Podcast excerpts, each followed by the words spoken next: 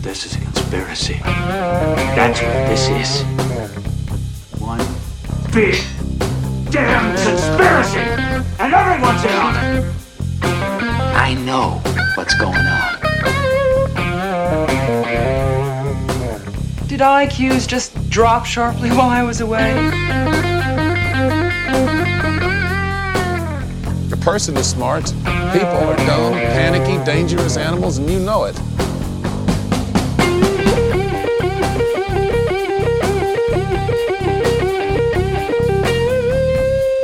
Did you see the memo about this? Just when I think you couldn't possibly be any dumber, you go and do something like this. Don't you see what this means? This is it! This is the beginning of everything! I've been waiting for this all my life! Welcome to another episode of Your Missing the Point podcast, where we discuss the weird, the wonderful, and the downright bizarre aspects of our life, as we have conversations with people from around the country and across the globe, all around the world. Today we are joined by Tammy Jaques. Tammy is a is someone who I connected with in the homesteader community on Telegram, specifically through the Deborah Gets Red Pilled tab- Telegram channel and that group. Uh, seeing all the information that she was sharing with everyone and all the wealth of information that she has, this was someone that I just absolutely knew I had to speak with and get on for a conversation. Tammy is an attorney, a homesteader, a yoga guide, and much, much more. Welcome, Tammy. Hi, how are you, Drew? Nice to finally meet you. Yeah, it's great to finally connect face to face. Yeah, that's it. It's you, you miss so much when you're just typing on a little screen, don't we?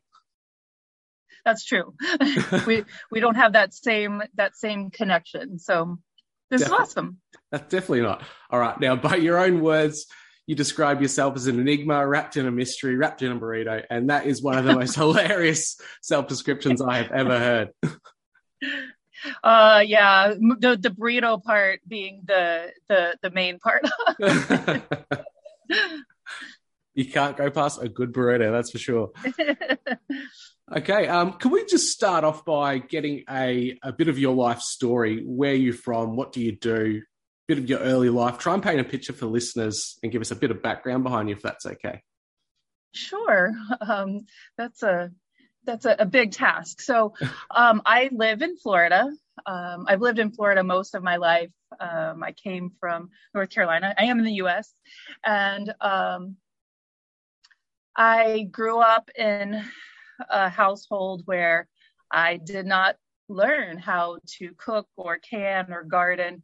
Um, my dad um, owned his own business, and he was a, a little league coach, and we spent most of our nights at the baseball stadiums um, watching my brother play and my dad coach. So Uh, I grew up on hot dogs and SpaghettiOs, so convenient foods. Um, and then I was in college, um, and I was pregnant with my first child. And I, I don't even remember exactly how I got hooked up with this crunchy granola uh, midwifery community. Um, but I... Uh, started um, when I was pregnant with my son, I wanted to do a natural birth. And so I found a midwife.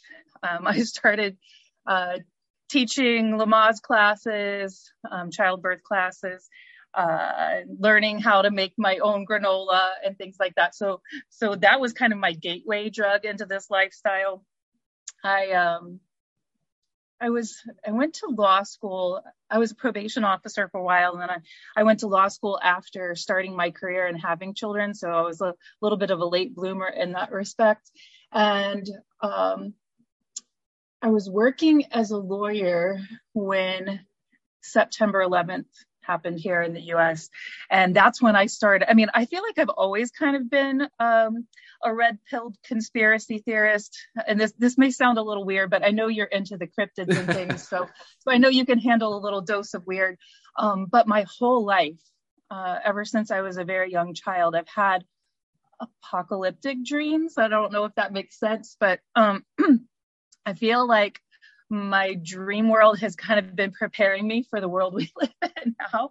Um, and, and like, I always found that I had this weird innate knowledge, like I can be walking in the woods and come up on, on a tree or a plant, and without having any experience with it, like I know exactly what it is. Um, and, and it's just like with this bizarre uh, I, talent, I guess, that I have. Um, And uh, so I don't know, I don't know how much I believe in past lives or things like that. Um, but I do feel connected to this world in a different way than most people that I meet um, on a daily basis. But um, September eleventh, we'll go back to that. September eleventh, two thousand one, um, I was working as an attorney. Um, we had that horrible uh, attack, or maybe not, um, on the World Trade Center, and that kind of, we were living in town, and I knew at that point in time that the world was going to change for us. And so we started looking for property. We bought um, five acres that had this, this is a really long story. I'm sorry. That's okay. I, was worried about, I, was, I was worried about um, feeling comfortable talking, but clearly that's not the case. Although I am talk. usually the one. I am usually the one asking the questions. Um, but we moved out to the country. Um, we bought uh, an acreage that had a nasty trailer on it, where we lived with our six children while we built our own house. And we started um, raising goats, and we had horses, and I started, um, you know, growing my own food then. And then our kids all graduated from our high school, and they went off to um, their careers and their families. And so we sold off all the goats, we sold off all the horses. And I really started focusing on my career hardcore. I mean, I've always focused on my career, but then we found ourselves in twenty twenty. I was um, working as a prosecutor. I was prosecuting homicide cases um, here in our local area. And I just, even before this whole, um, illness, contrived illness hit, I started feeling a call to live my life a little differently. And um, so actually I gave my notice um, at the prosecutor's office on March ninth, not knowing that the whole world was going to shut down by the following week. Um, so I had decided to leave the government job, um, open up my own law practice, right when the whole world shut down. So it was perfect timing. So I found myself bored, um, without much to do, and also facing some insecurities. So I started getting chickens and growing, you know, uh, um, doing some raised bed gardening. Um, and then that was the gateway to goats. And now I'm even raising my own meat birds, and um, also rabbits for meat, and trying to live as self-sufficiently as possible. um, so so that's kind of the nutshell. I, I'm learning to can, I'm learning to ferment. Um, and I, I've been fermenting for a while. I, I, I've been making kombucha for years and years. Um, but you know, Lanny, I know Lanny and Chad, that, that was your first podcast, right? That was, yeah. There it was. It was absolutely fantastic to have them on. Yeah, awesome. Are you going to be able to do the fermenting workshop next? I will Friday? be. I actually, I actually had a chat with Lani about, it's just with the time zones, it always happens to be, it's a Monday for me in my part of the world. And as a teacher, I just can't have a day off to do a fermenting course, so, unless it lined up with our school holidays. But she was actually able to do a, a Friday afternoon for a lot of people who aren't able to attend. And that's going to be fantastic. Well, I can't wait to see um, what kinds of ferments that you start. We have our own little Telegram group over there where we're all sharing pictures ah, of nice.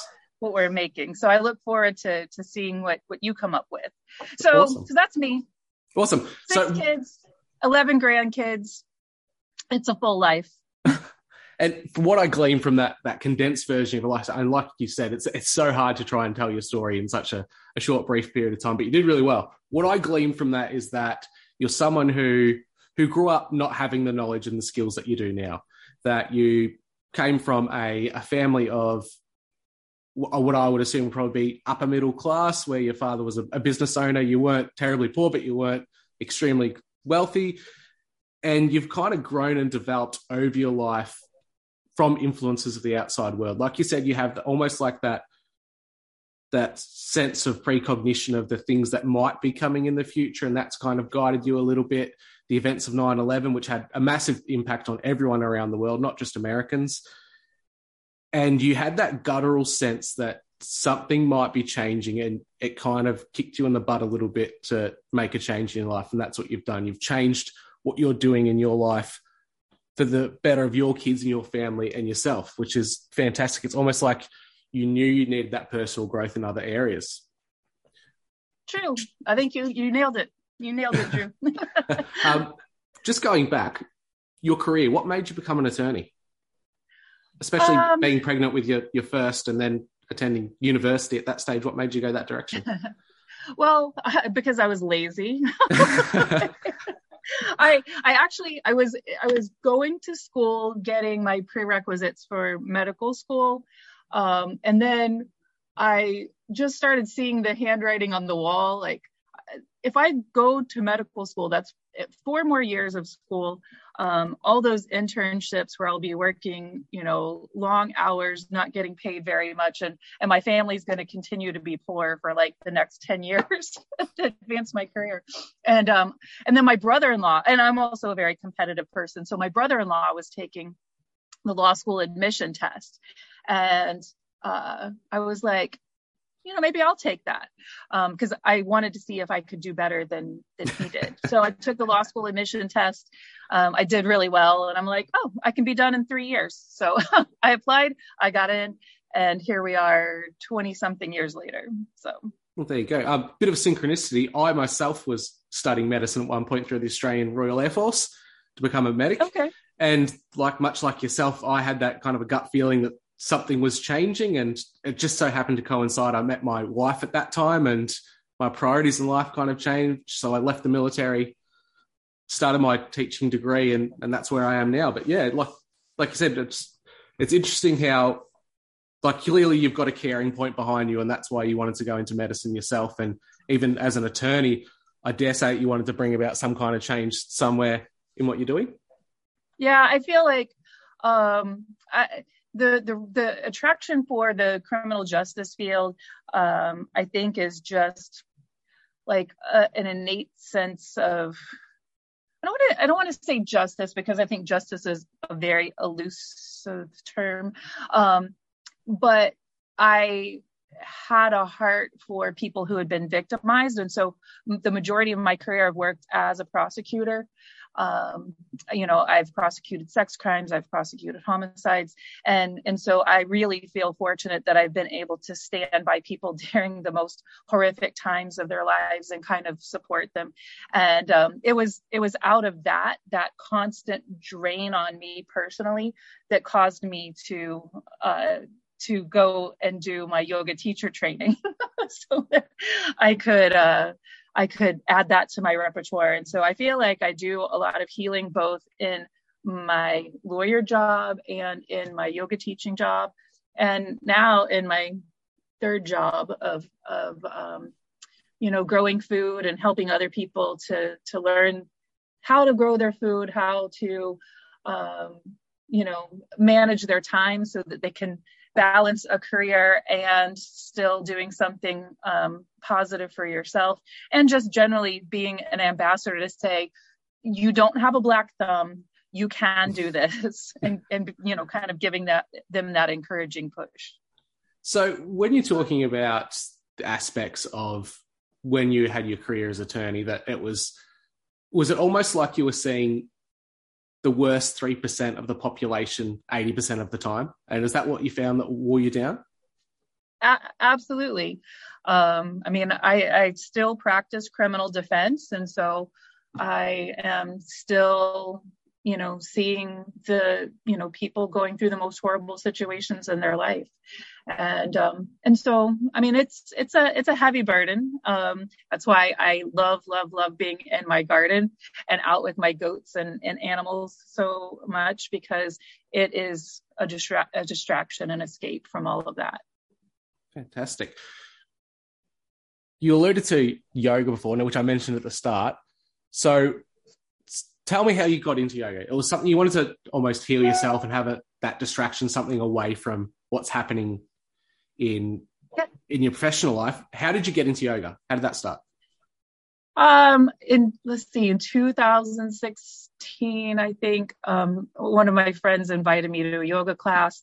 They offered a ninety days, ninety day yoga challenge, ninety yoga classes in ninety days for ninety dollars. So, um, I, for that ninety days, I had to adjust my daily schedule in order to make classes. And through that process, I learned that I could, cause I mean, with with six kids and my career, um, I never really took very much time for myself. So that yoga challenge in two thousand sixteen taught me how to carve out that, that time um, to dedicate to myself. And when I would be there on the mat in yoga class, my brain would actually settle. I mean, you know, the brain is always going, going, going, going, going, going, going, a thousand miles a minute, worrying about a thousand things. And so yoga first taught me how to calm the thoughts, to find that um, meditative space where I could control the speed of those thoughts constantly coming in. Um, and I had never been a runner before. I always, always thought I couldn't run, but after I started the yoga practice, then I learned that I could run. And then I started running um, competitively. And, and both of those practices have helped me to train my my brain and help me get out of my head, and uh, have made me a lot better mentally, which has been a good skill to have for the last two years. Definitely. I, I always see and I hear, I, I'm not personally, I, I I don't participate in yoga or anything like it at all, but I'm very big for looking after self and well-being. So I can see the aspects of it that probably I should take on board myself, because I I'm the biggest person who stresses myself out. I'll admit that. When you when the, you started the yoga process, that ninety days for ninety dollars, what a deal. And you started exactly. that process, and you started to see those physical changes of, yes, now I, I actually can run. So there's a lot of psychological stuff going on there where it's the I can't, where in life we almost have to have that yet attached to it. I can't yet, and that power of the word yet, just because you can't do it now doesn't mean you can't do it in the future.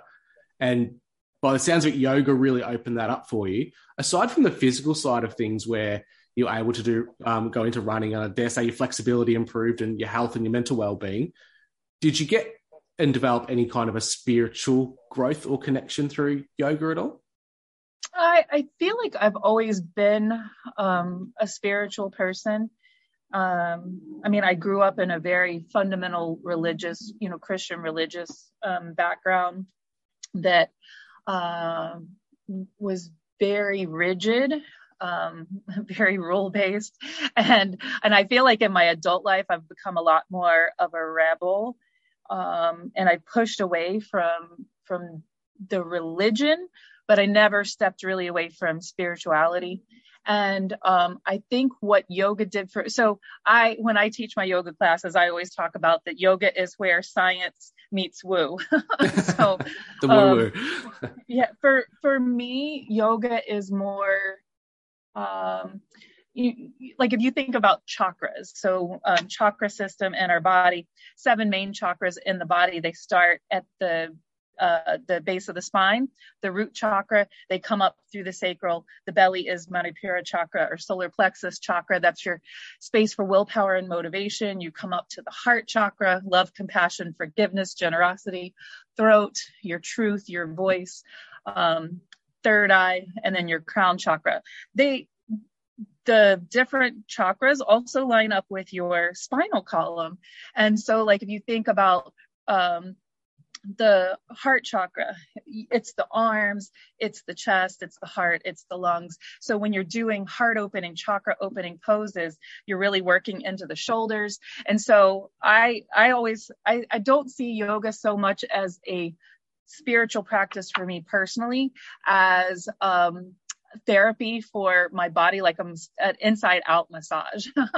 And so, um, I, I really work on chakra based Um, yoga practice, but it really is more about how the body, the, the chakras line up with the spinal system and how that innervates the different parts of our body, if that makes any sense at all. I invite you to come to one of my yoga classes, and it tends to flow a little better as I'm guiding you through the the postures. I'll um, give it a go. But uh, but I, I really see it more as um, a method of healing the body. Um, my friend gave me a book and I haven't started it yet. It's um, but it talks about trauma and how trauma impacts the body. And I think that that's really true. And so for me, yoga has been about um, learning how to open up spaces so that energy can flow better and um, to release some of that long held trauma. Right. In yoga, I find that I think the biggest thing that turns people away, and this is just my personal story, is that I grew up very much rural Australian, traditional home, um, religious but not practicing, the, the generic Australian experience.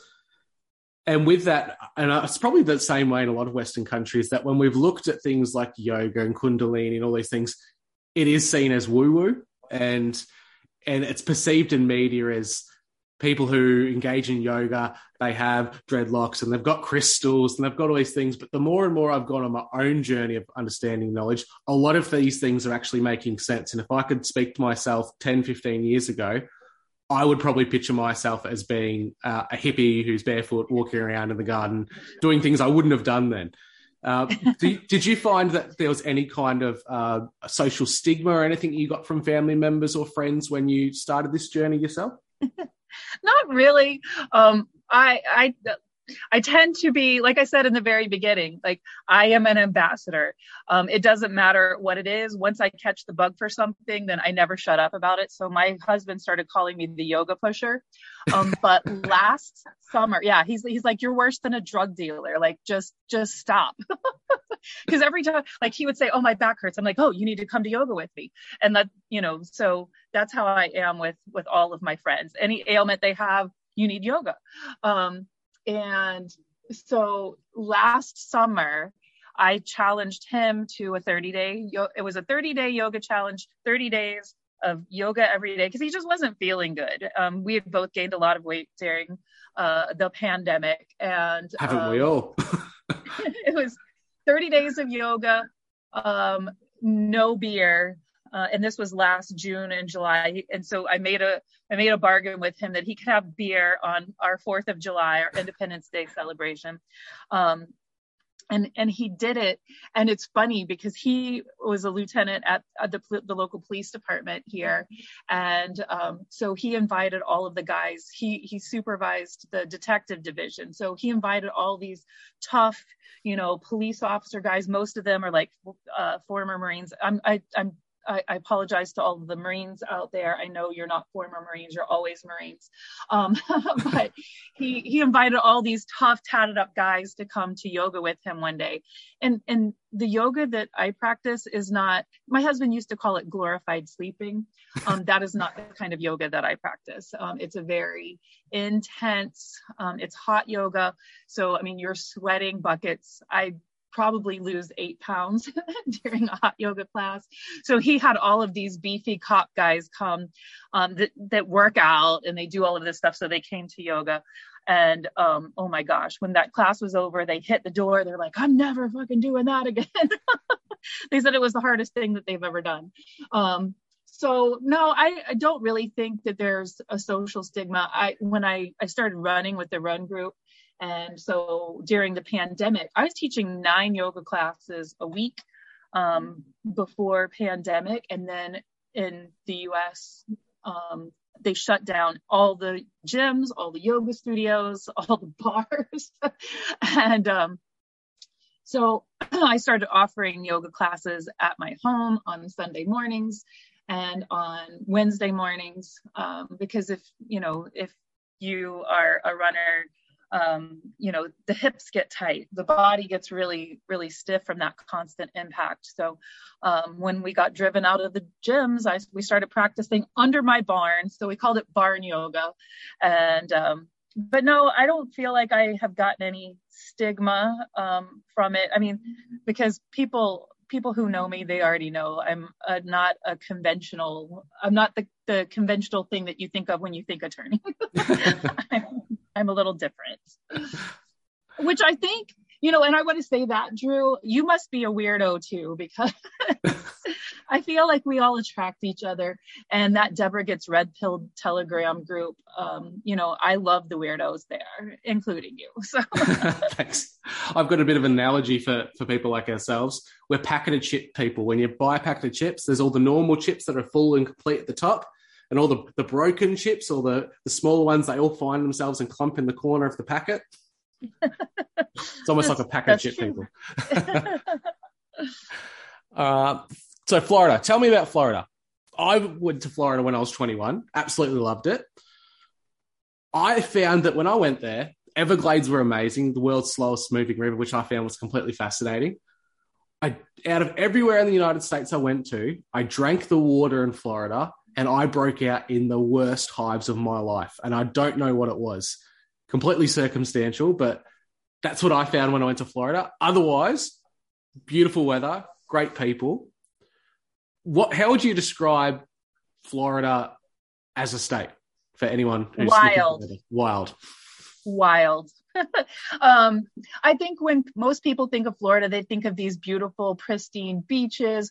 Um, they think of the cities like Miami or Orlando or Tampa, where, you know, there's activity um, going on, and like people are tanned, and, uh, you know, I, I actually don't know what people think of when they think of Florida, but that's not how I see Florida.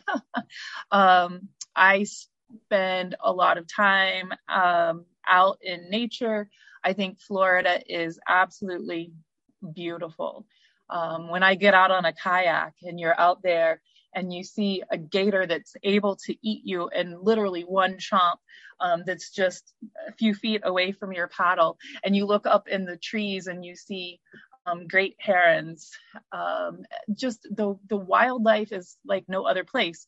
Um, I'm sure you you experienced that in Australia too, because your wildlife is like no other place.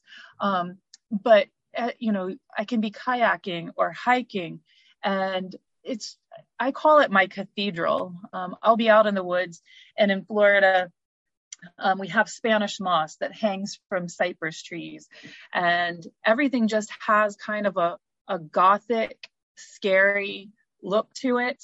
Um, but it, it, like when I'm out there in that wild nature, I just feel at home. Um, but I think when you get in town, it's also wild, because Florida is a place, and I'll give you an example. I, my office, I have to come to my office to, um, to do anything on the internet, because I, I live out in the boonies, and so I don't get internet service. So I'm sitting here in my office. Um, it's right downtown. Uh, it's about, well, it's eight thirty here. And so there's folks that are walking to the bars and walking to restaurants, but there's a, a little bar around the corner, and uh, it has an outdoor, uh, outdoor, it's an outdoor music venue. And it's the only place where you can go and see a black guy in a fedora dancing with an elderly white woman in, in a wheelchair, um, next to a person wearing a Hawaiian shirt. I mean, it's just like the most random and bizarre place that I've that I've ever been. Um, in Florida, we have a saying that I think our state motto is "the rules are different here," which is absolutely true. Um, I am very grateful for that, because um, I don't want to get into politics or anything like that. But at least our governor here, um, Governor DeSantis, has kept um, businesses open. He's protected us from uh, forced uh, medical procedures and things like that. And so we have definitely um, weathered this two plus year storm um, better than than most folks. So I love Florida. Um, it's it's wild and crazy. We can grow things here literally all year round, and I'm very grateful for that. Um, you and I were talking earlier this week, um, chatting about things that you can grow in your area. I think your your um, gardening zone is very similar to mine. So I think you're you're in one of those same situations where you can garden all year round. And I love, love, love looking at your garden. But I think that um, where your garden is so neat and orderly and and beautiful, mine is wild. Just like just like my love for Florida. Um, nothing, I don't grow anything in rows. Everything is kind of just thrown together. Um, flowers and with the vegetables and things growing up on trellises, things growing in front. And I just walk out there and I'm like, you know, it, I think my garden reflects what happens in here in my heart. Um, completely disorganized. Um, and, but yet there's, there's an innate beauty amidst all of that disorganization. And that's what I love. Though. I think that's where I want to eventually direct my growing and, and self-sustainable practices towards is, is having it grow a bit more wild. I'm currently living in what would be like considered a, a housing estate type of area where, you know, it's the, all the young people have just built their first brand new house and you've got the average backyard, and I'm trying to make it be self-sustainable while conforming to those norms, or making it look normal from the outside and hiding what I've got within the backyard should anything happen. Uh, the farm where my wife's family ancestral farm is, where my father-in-law is, that's wild. It's, you go out there, there hasn't been a tree that's been cut or pruned for over sixty years.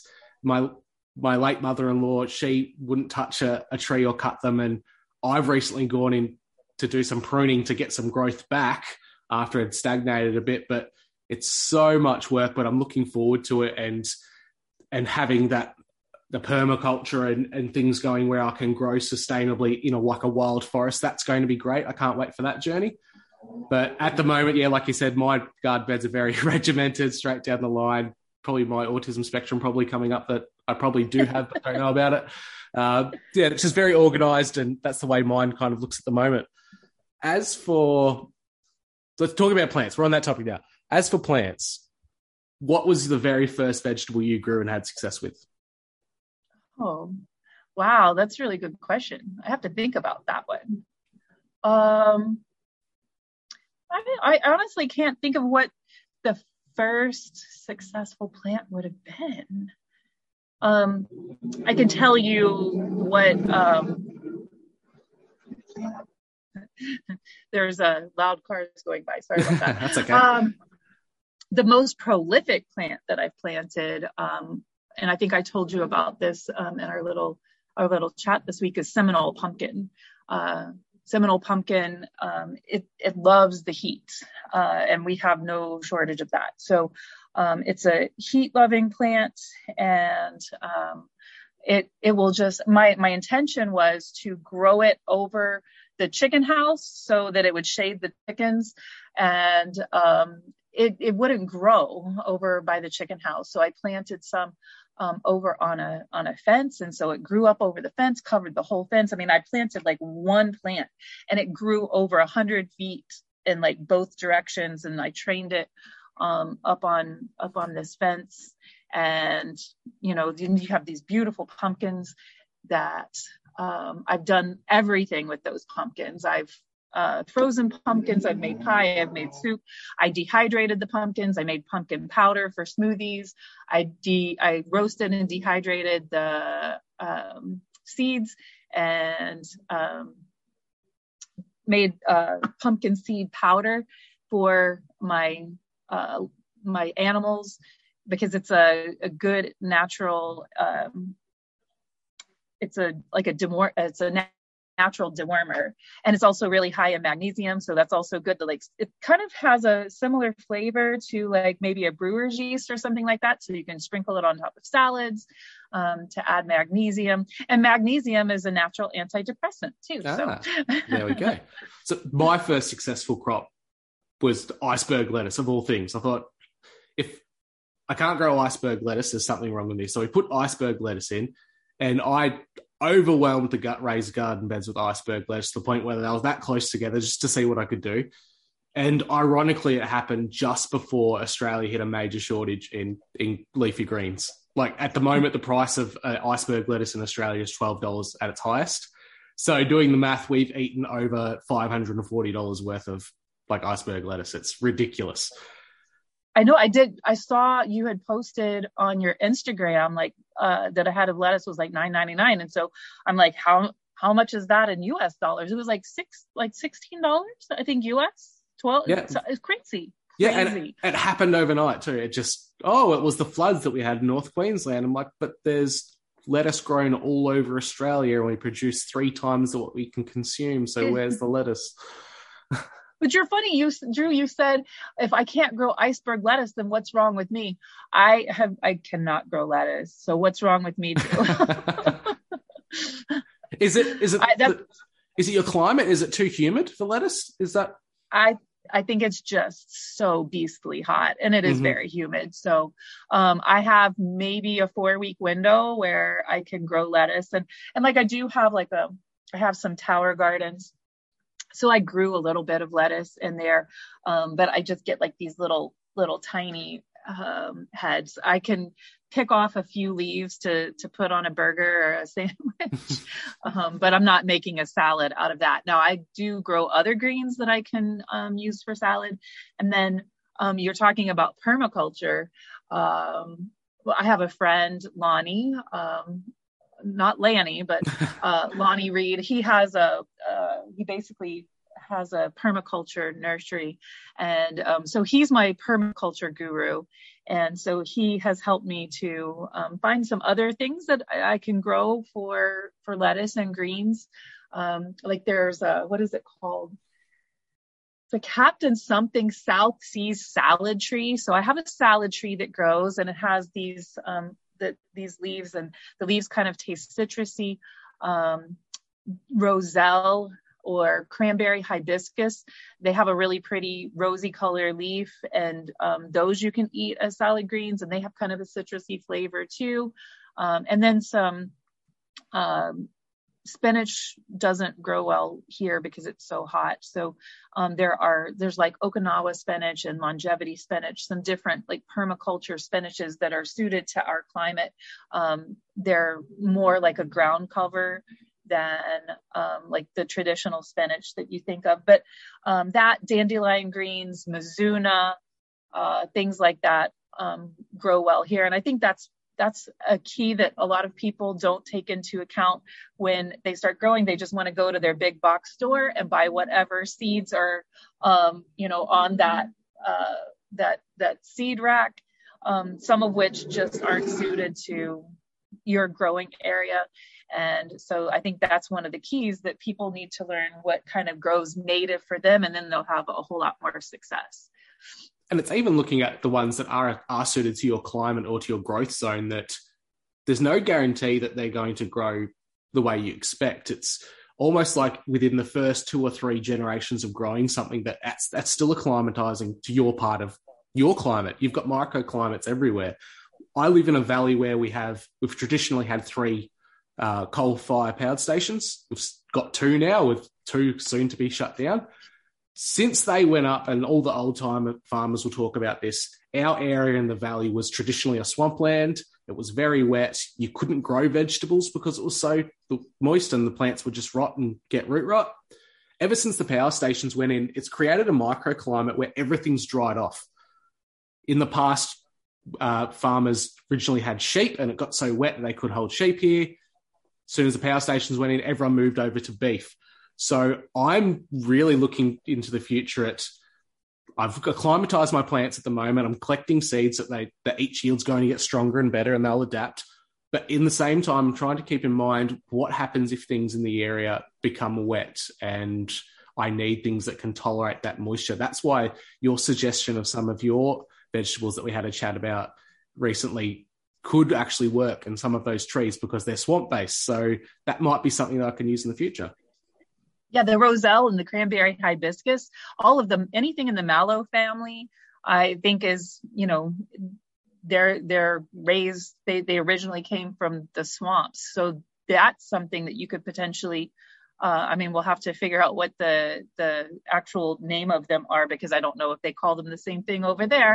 Um, but those might be things to add to your permaculture, your food forest area there. So awesome. And I like that you're seed saving. Um, that's something that's amazing to me, is just how um, the seeds carry this innate knowledge um, to the, the next generation. And I just think that's that's really cool. well, so think about how much information is stored in D N A, and that's just, that's right there in the seeds. It knows what it can tolerate. Next time it grows, it goes, okay, you're going to get cold this, this at this month. So, you know, just don't grow as many leaves as you did last time. Uh, even looking at some of the just seed saving that I've been doing, like um, I know you probably would have listened to one of Deborah Gets Red Pill episodes where it was talking about gifting and um, right. and orgone energy.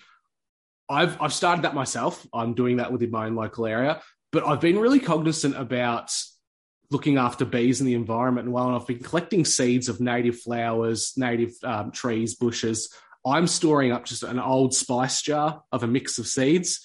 And I'm every time that I go out and gift, I'm going to be spreading those seeds around in spring to try and get some That's natural awesome. growth as well. Try and keep that native bee populations going, and well, they're more so flies here, but they still pollinate. So to get those numbers up, and hopefully that has an impact. I love that. I'm going to start doing that too, Drew. Thanks. I love that suggestion.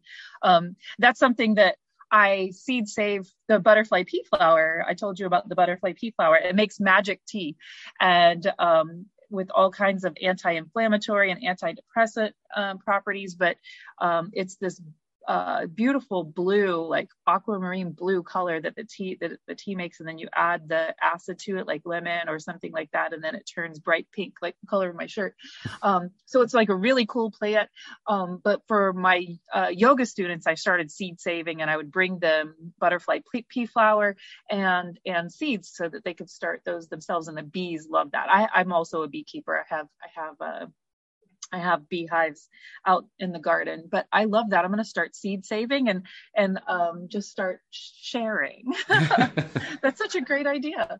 Um, because I do go so many random places. I'll just like be, they'll be like, what's that lady over there doing? Oh, she's just sowing some seeds. Yeah, sowing some seeds. And you think about how much of our modern world, like within our area, it was traditionally all red gum forest. It was so thick and it was swamp in the inside. Everything's been knocked, the majority of trees have been knocked down for this area of the valley where housing has gone up and industry, and everywhere is just plain grass. Everywhere. Like this, we have our little native gardens and spots and native attracting areas, but the majority of areas just grass on the side of the road. That's not maintained, it's not looked after. Why not sprinkle some seeds on there and get some colour going everywhere? Exactly. I love that. Uh, so if you were to tell any listeners, what are... What are five plants that are your go-to plants? I know it's going to be different for everyone around the world, depending on your climate and your growing zone. What are your five go-to plants? They could be uh, for food, medicinal, or just looking at like perennial flowers. What are your five go-tos? Okay. Um, so my main focus in this um, uh, time of uh, concerns about food shortages and things like that, I'm trying to find plants to grow where every part of the plant is edible. Um, no waste. So I think uh, I talked about Seminole pumpkin. Seminole pumpkin is great because the pumpkins will last a long time. I mean, you're talking long-term storage. So if you're if you're living in an area that does get like a harsh winter, you could grow the Seminole pumpkin Um, during your summer and then have food stored during the winter. The leaves, you can cook the, the leaves of pretty much any pumpkin or squash. You saute them like a spinach. Um, that sometimes they're, you know, those leaves are a little fuzzy, but the fuzziness goes away when you saute them. Um, and so you can eat the leaves of the, the pumpkin plants. And then, um, but these vining pumpkins, I grow them up on a trellis, and that kind of helps with the pest pressure. And so Seminole pumpkins or any kind of like vining pumpkin, number one. Number two, um, Asian winged bean. Asian winged bean um, is not a traditional green bean, um, but it's similar. And um, it's kind of like a star-shaped bean. It's a pod that's about that long. Extremely, extremely prolific. Um, and and the, the bean itself, uh, I like to saute it. um, to, to chop it. So each, when you chop the, the winged bean, um, because it's like a five pointed bean, the slices look like stars. So it's a really pretty presentation when you cook it. And then the leaves are also edible. Um, so those are two. um, eggplant, eggplant, uh, is very, uh, prolific for me here. Um, it's a nightshade, so you cannot eat the, the leaves of the, the eggplant, um, but it's pretty good for storage and um, just tasty. Uh, so that's one, two, three. Number four, I know that some people are going to turn their nose up at this, but turnips. Um, I think turnips are a great um, food for, uh, particularly for this time of concern, because again, every part of the food, uh, every part of the plant is edible. You can harvest the greens as the root is growing, and um, the greens are, are fantastic cooked with butter or lard or um, ham. It's a very Southern thing. I, I've, I've lived in the South, my, the South of the U S my whole life. Um, and then the roots, I think the roots um, get a bad rap.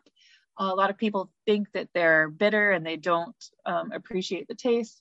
Um, but we make fries in the air fryer. I make um, like almost like a, a potato mash out of out of the root, and it it'll pick up the flavor of garlic or you know um, any kind of herbs that you're putting with it. So, and um, one of the things that I'm concerned with with all of the grain shortages and the rising prices is being able to feed my animals, because I have rabbits and chickens and goats. Um, so I'm always looking for things that I can grow in the garden that I can feed them. And the turnips are a great food for um, the for all of those different animals. Um, they can basically forage on um, the turnips. And then I think the third food um, for me is sweet potato or yams. Again, another plant where every part of the plant is edible. Uh, the roots are good for long-term storage. And um, with that, both the the sweet potato and the Seminole pumpkin, you can it lends itself to both savory and sweet dishes. So you can make desserts um, as well as as the the savory dishes. So um, I think those are my top five. Drew, what about you? Uh, I'm a mix of perennial flowers and and what you would consider standard growing options. Number one is kangaroo's paw, which is a native Australian grassing flower. Has a tubular coloured flower at the end in multiple varieties of colours now, because humans have got a hold of them and grown certain strains and different types. But has a furry little tube to it, which actually looks like a kangaroo's foot, hence the name kangaroo's oh. Or really good for native bees, um, perennial flowers all year, great bit of colour for the gun. Next would be apple trees. I think apple trees are hugely underrated, and apple trees and then lemons and limes would be third. It's funny, you see all the housing around our area and anything that was from the boomer generation or prior, everyone has an apple tree and a lemon tree in their backyard. And I think that really proved that, that there was self-sufficiency prior to industrialization on a mass scale, and we're missing out on free food. Uh, fourth would be potato. I can't help but love potato. It must be the Irish that's in me. Uh, and last one would be climbing beans.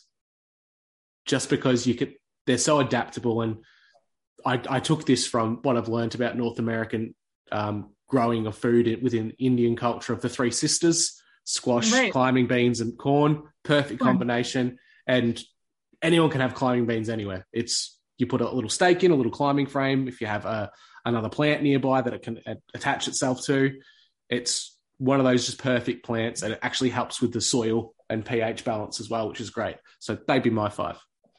That's true, you know, that because they're they're nitrogen fixing. Um, have you ever grown um, the what is it? Uh,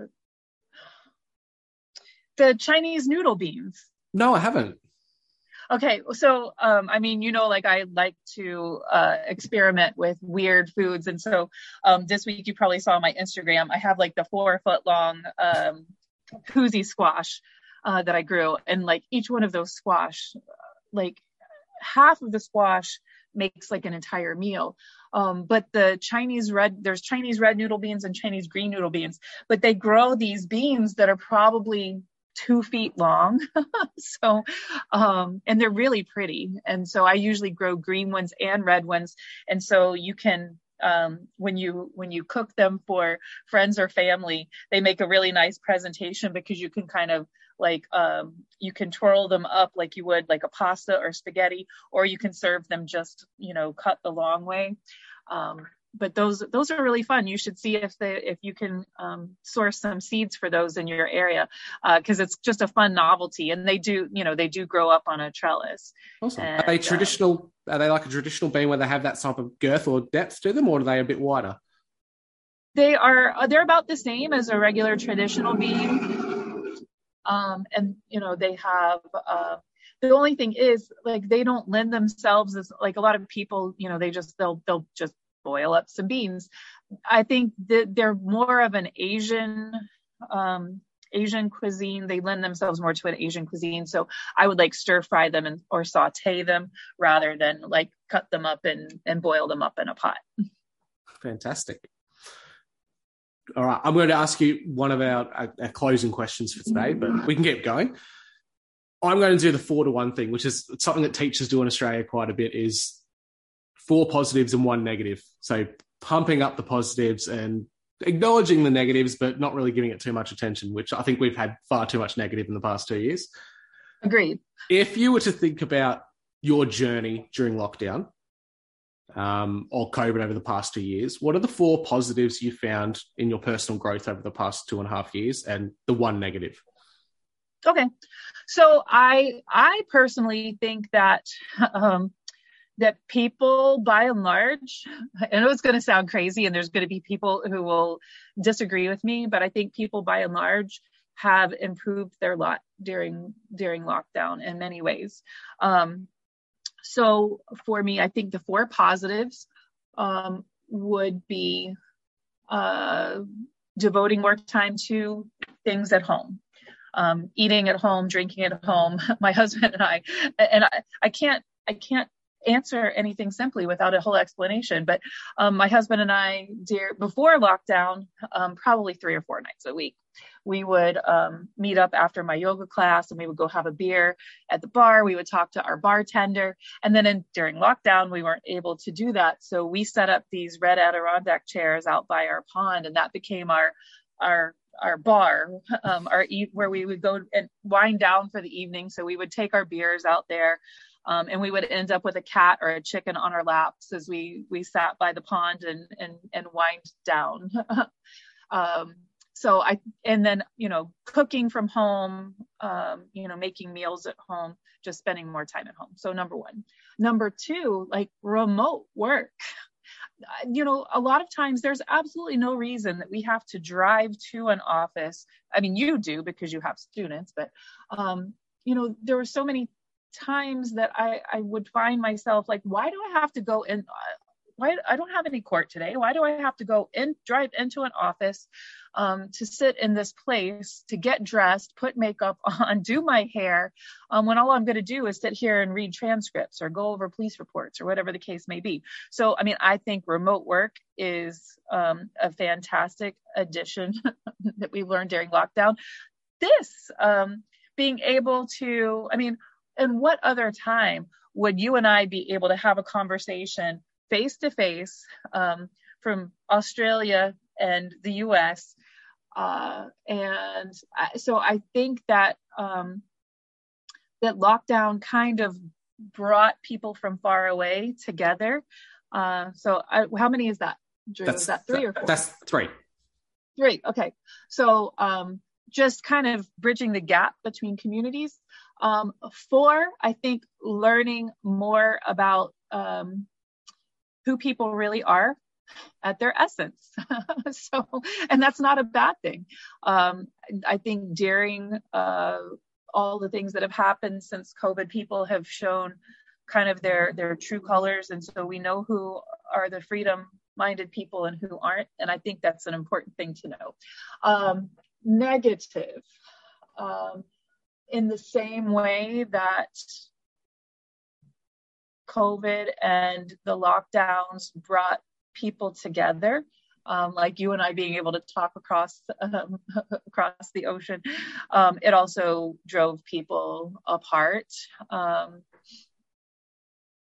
you know, like I said, before COVID, I was teaching nine yoga classes. I was deeply connecting with people um, all the time. And then after COVID, you know, there's people that, um, you know, kind of, they, they don't come out anymore. They're, they're fear. I'm going to take that back. I'm going to take that back. I'm going to erase that.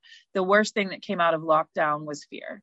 And, um, and I think that that's where so many people are operating from now. Um, instead of being red pilled or white pilled, so many people are black pilled, and um, they just, they're afraid to go out. They're afraid, um, you know, to make their own decisions um, about what's best for them personally, medically. And, um, you know, now I think, I think they're just pumping us with fear, you know, fear about food shortages, fear about baby formula shortages. Um, and people don't realize that they have a choice, um, that they, they don't have to be bound to the matrix. They they just need to start learning to think outside the box, but they're paralyzed by fear. And I think fear is the worst thing that came out of the last two years. Absolutely. Um, the fear levels, as we know, were just, it was pumped twenty-four seven, five days a week. Yeah. three hundred sixty-five days a year for a long time there. And I don't think anyone got away from that unscathed. We all took that on board in some some manner. Um, you're absolutely right. But the positives that came out of it, I think, definitely outweigh the negatives, no matter what's happened. For me, my flaw would be first being, like you said, it put life into perspective for a lot of people, and you're seeing that. There's a mass exodus from a lot of careers and workforces at the moment because people don't want to be tied down to that nine to five. They realise that life isn't working five days a week and having two days off. If you were to go to Vegas and have a, a, a five to two odds, you wouldn't bet, would you? It's pretty terrible odds. So definitely put things in perspective. For the longest time, I was re- really career orientated. Um, so first one thing, it put my life and work balance into perspective. Second one, it was helped me realize my career path wasn't going the way for my own personal growth as it should be. For the longest time, I was on track to move up into a principal position. I was going away doing P D, professional development around that era, extra training, work outside of work hours, burning the candle at both ends just to make sure that I could be into that position and and step up and climb that corporate ladder, so to speak. And it's really redirected me to understand that I'm not actually enjoying this. I'm not in the classroom with my students. This isn't what I want. It's far too political and I don't like it. And helped me redirect back to my original passion, which was I've always been a bit of an artist. I've loved drawing. I've loved painting. And it allowed me to step foot into it into a specialist arts role where I teach art to kids from preparatory school all the way through to year six. So that's been great. I've been the happiest I have been in years in that role. So that's great for me. My career's taken a, a better turn. Um, it's given me a... I forgot about your art. I forgot about your art. You're very talented. You've shared some of that. And it may, that's why we like each other, because um, I also fancy myself as a, a little bit of an artist, but I do not have the talent that you do. So. Thank you. But I'm, I'm glad I'm glad you're coming back to that. That's good yeah. to hear. Um, third would be it, it gave me that internal, external understanding of my position in the world and the universe and where we are and what we're doing. Um, so it's almost, they're all inter, interleaving these positive things. Um, a fourth one, like you said, it's opened up the world to communication that has always been there for the past ten, fifteen years, but we haven't True. really taken advantage of. We've got more people connecting more than ever. You look at the amount of podcasts that are out now, there's literally like ten million in the world, but so many you can never listen to them all. Even the ones you like, you'd have to backlog and go through. Which that's great. We're connected. We're talking to each other. We've found those positive people and people that we want to talk to, which is great. Uh, and the one negative thing for me, which I'm always going to regret, and that's that was my choice that I made. And even though deep down I know it was the wrong choice, I was coerced into taking the three beet groups, and my wife was as well. And that's something we're going to have to live with. And we're trying different things to try and get ahead of it and prevent certain things from happening. But at the end of the day, it was the situation my state was in, and we gladly had the, or we, not gladly, the state was the most locked down place in the world and had the harshest measures in the world, which was the biggest negative for us, that we were coerced into doing something by our employers, and our career was on the line, our lifestyle. And unfortunately that we're in a stage of our life where we are so connected to the matrix or to the system, that even starting what we're doing now is helping us detach from it. But at that stage, we really didn't have an option. And I wish I could could have been a lot like Adam from Deborah Gets Red Pilled and, and have that courage and ability to say, no, I'm not going to comply and, and be able to move away. But I don't think we we could have done it at that stage. And maybe in five or ten years, I realised that we could have, but that was a decision that was made. And that's the one negative from the past two years for me. I'm sorry that you were put in that position. I mean, from here, we were watching what was going on in your country. And, you know, it was just horrifying. Um, so I, I really do, um, I sympathize with you that you were put in, in that, in that space. I'm sorry. Yeah. It's, it wasn't, it was definitely wasn't the best time of life, but, um, it, I, I feel really, I, my heart really, it's saddened by the amount of good quality teachers, um, nurses, paramedics, police officers, all who have lost their careers and their livelihoods over something so trivial that should be your own bodily autonomy. But that's where we are in the world. If only we had uh, a constitution like America to support us a bit more. Our constitution's very, very uh, lackluster and and very grey in areas that can't really protect us. My body, my choice. Until yeah, until it's the government's choice. oh, that that does that does really stink. Um, so you, I know you like to talk about cryptids. Yeah, that was that was uh, that was where it all kind of started for me. I was a kid. I just loved the idea of the world being bigger and more amazing and and much mystical. The, the, mystical. The imagination of things as a child, I think, really opens you up to it. And I was the kid that went to the school library and borrowed books about Loch Ness and Bigfoot and Chupacabra. And I can remember I was a, uh, I was a seven or eight and I got The Day After Roswell as a kid as, an, as a book. And I was that weird kid that was reading that book and highlighting pages. Uh, that's where it started for me. I love the idea of cryptids and that there's, there's things out there in the world that are far more impressive and amazing than what we could ever perceive. And I definitely think there are aspects out there that humans don't understand and we'll never be able to understand, and that's okay. Um, but acknowledging that they exist would be great.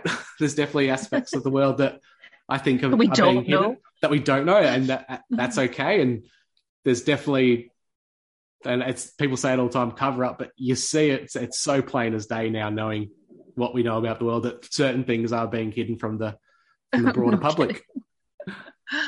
Did you ever watch, um, did they have it over there? Uh, it's a Christmas special, Rudolph the Red-Nosed Reindeer. It was like, um, it's not claymation, but um, it's like not a cartoon. Plasticine? Like the... Yeah, yeah, yeah. Yeah, yeah, yeah. Have you, so you know the Yeti and, yeah. and that... I when I was a child, I was absolutely terrified um, that the Yeti was going to come over the mountains. So I was living in North Carolina in the mountains at the time, and I was terrified that the Yeti was going to come over the mountains and get me. But here, here we have um, we have a skunk ape. Um, that's our local Florida cryptid. Um, that they'll see people will see sightings of of the skunk ape. And then um, also the swamp cabbage boy. And so we're pretty convinced that the swamp cabbage boy lives um, out in the area where where we live. Um, it's the kind of thing, like if I go running on our road at night, I mean, we live pretty far out. Um, and so if I run by myself at night, you'll start to hear footsteps running behind you. Oh. And we always say, um, we always say that the swamp cabbage boy, you can smell him before you see him. So is, because is this, you'll... sorry, is this cryptid, is it supposed to be, is it similar to a swamp ape or does it look completely different? Like a skunk ape? It, it, I don't know that it, it's more like, um, the, the skunk ape, um, the skunk ape is more like an ape-like creature that people see out in the woods in Florida. The swamp cabbage boy is more like a Bigfoot. Um, ah. And that's why we say that you can smell him before you see him, because, you know, when there'll, there'll be like, um, you'll smell like a, a, a fetid swampy smell, um, that I think is coming from, from the fur. uh, and so we always say that you can smell him before you see him. Um, but so those, those are the two around here that I know about. Um, I've never seen either one. Oh, haven't you? In our area, like Australian broadly, we've got the Yowie, which is the the most prominent name in most Aboriginal cultures for the hairy man. We also have Quinkins, which are the Imjim and Tamara. Um, the Imjim, which are the smaller ones, I'm seeing more and more connections with the North American Pugwadji, which is a smaller little person that attacks people in, in, in Indian lore and, and folklore. As a child, I was with my dad and his a couple of his friends, and they were chopping firewood up the bush where in winter we're allowed to go into felling areas, chop a tree down and all that type of stuff. So I was helping moving logs of wood into the dad's ute with, with full drive, and I went for a walk down one of these bush tracks, and it's so vivid in my memory. I can remember walking and all the sounds of the bush just stopped. There was no lyrebirds, which mimic sounds and make all these different things. Bugs, everything absolutely stopped. I heard rustling in the bushes on one side of me of the track, and I can vividly remember like giggling, like little laughing sounds coming from different spots. And as soon as I got more heightened and freaked out as a kid, I heard it on the other side of me and giggling and laughing and things shaking. And I just, the instinct was to run, and I bolted straight back to where Dad and his mates were cutting up the firewood. And for the longest time in my life, I'm thinking, was that my overactive imagination as a kid? Was it the Australian lyrebird, which actually mimics sounds, or was it something else? And to this day, lyrebird. Yeah, we've got a bird. Is it a lyrebird? It can it like may, liar, like L I A R. Uh Y L Y. So lyrebird. Oh, okay. uh, it's it's a bird that mimics other birds. It mimics dogs. It mimics fire engines, um, sirens, everything. It can make all these things. But I'm to, to this day. It, I'm convinced that it wasn't one of those because they can't actually mimic a person speaking. So I mm-hmm. think they wouldn't be able to mimic a laughing factor. So that was something that happened Even to me. Even a laughing, a laughing kookaburra? Not quite. Very different. It was. It's almost like you read about fae stories or the fairy folk in Northern Ireland or in or in the U K about children disappearing in the forest, and it's the the fairies or the gnomes or the creatures playing tricks on children to take them away. That's what I liken it to. It was a it was a laughter that seemed like they were having a good old time at my expense.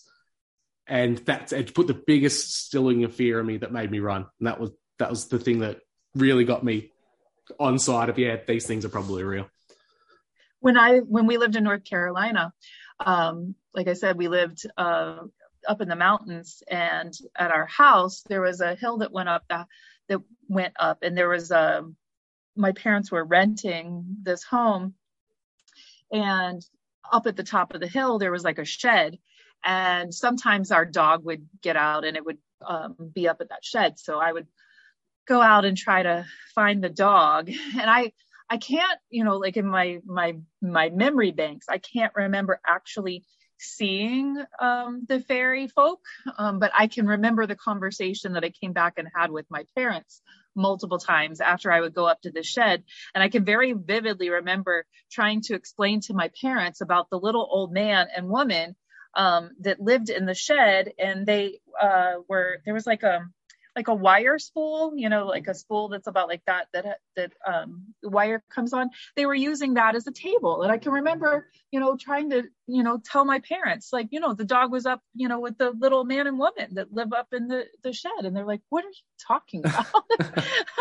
But I like in my, in my memory, like I can remember the conversation and my parents remember the conversation, um, but I can't remember actually seeing the, the fairy folk, but Uh, the mountains of North Carolina are definitely known for the fairy folk. Now, in, in Australia, isn't isn't there um, a cryptid that helps children? Yeah, so that's the Tamara, which are a t- like a tall, skinny, jet black um, humanoid creature. They help children, whereas the Imjim are the smaller, um, aggressive types that would kidnap and eat children, and the Tamara protect them. They're more of a, a forest spirit that would come out of cracks of trees and rockwork because they're so skinny. They protect children, yeah.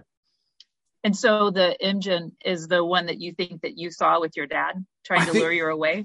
I think so. That or some kind of forest entity of some kind. I'm not too sure. It's something that it um, still baffles me to this day. It um, it was definitely an experience. well, that's cool.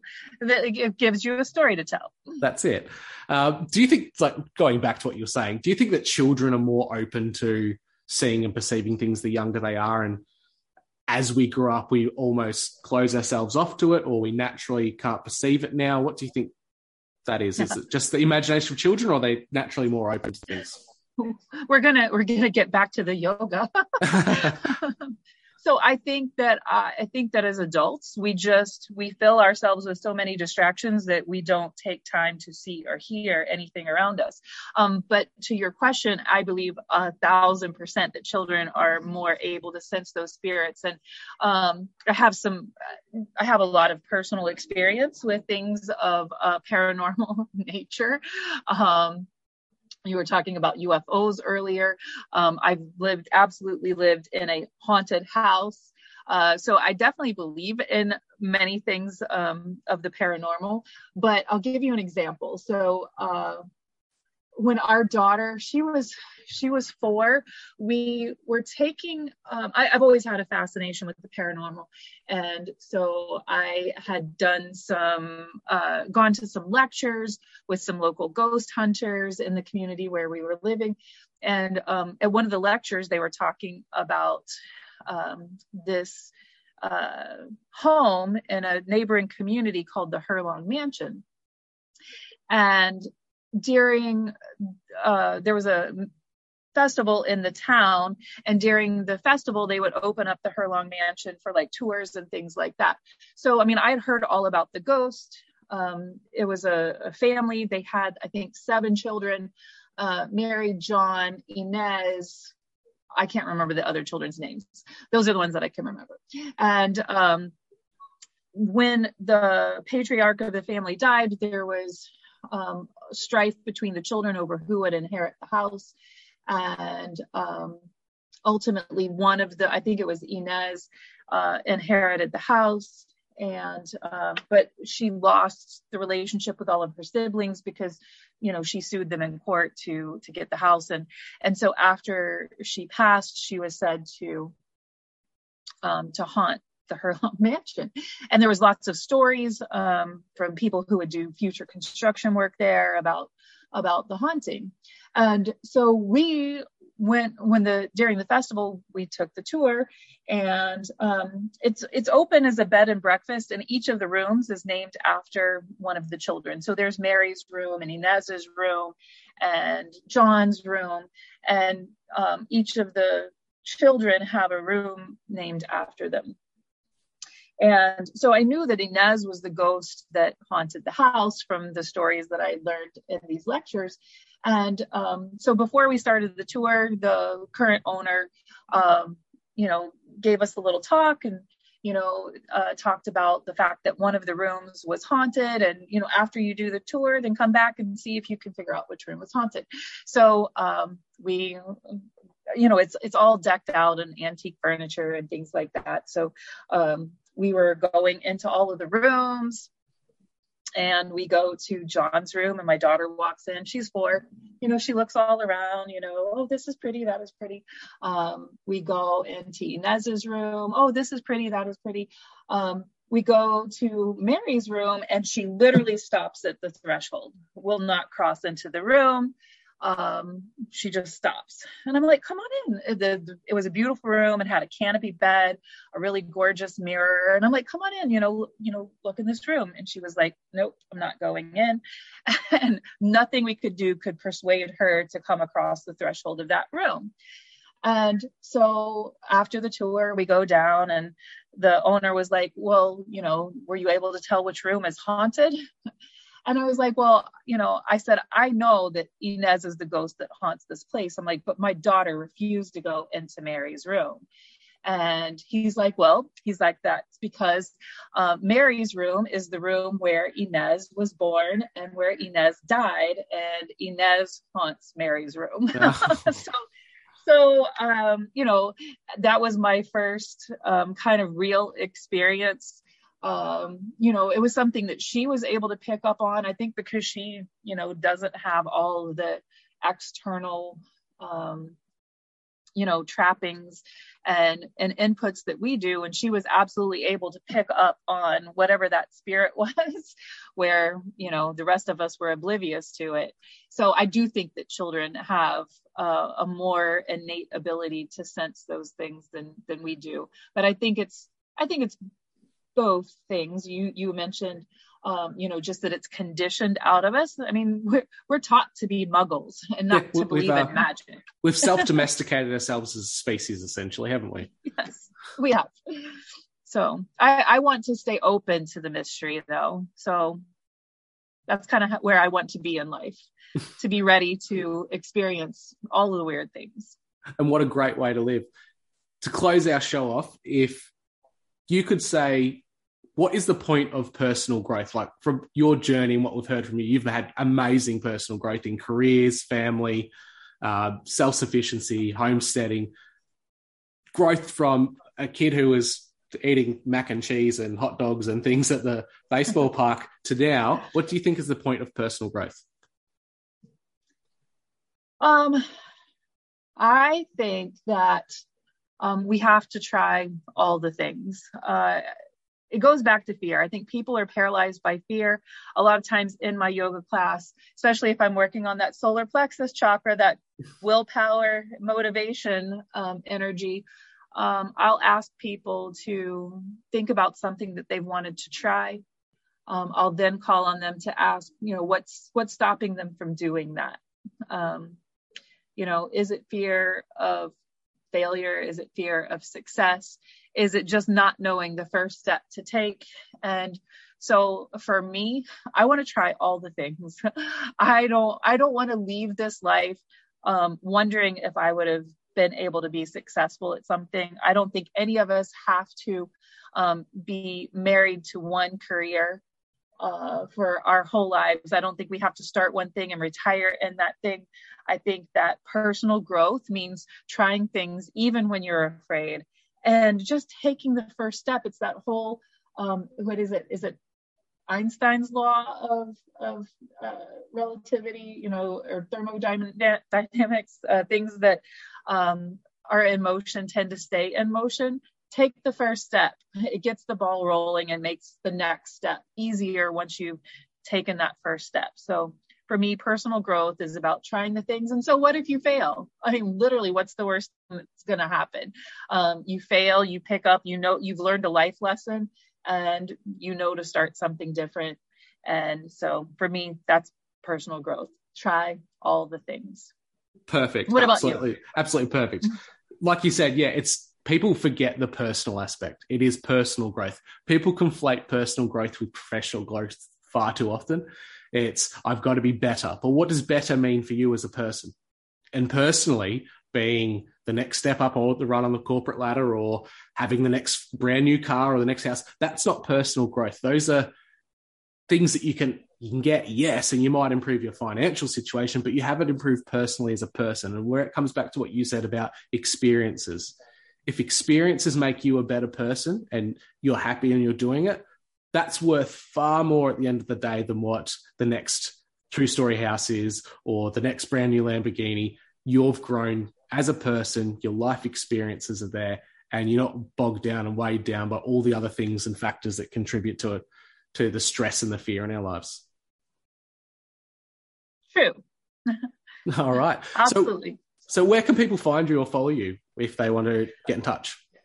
Well, one of the things that I have been wanting to start, um, as, as if I don't have a, enough things going on, but I am starting um, a podcast, and it's going to be exactly about what we've just talked about, trying the new things. Um, and so it's going to be called Dirty Hands. So at Dirty Hands Podcast on Instagram, you can follow my personal page where I post all of my gardening things at Apple Jaques Farm, and it's J A Q U E S. At Apple Jaques Farm on Instagram. Um, but the Dirty Hands podcast is going to be me talking to other people about things that they are doing um, to be self-sustaining on their own. So, uh, so far I have someone lined up, um, permaculture, uh, home birth, uh, making your own pet food, um, starting your own animal colonies, Um, and so I'm just going to be talking to people about things that they know how to do that I don't yet know how to do.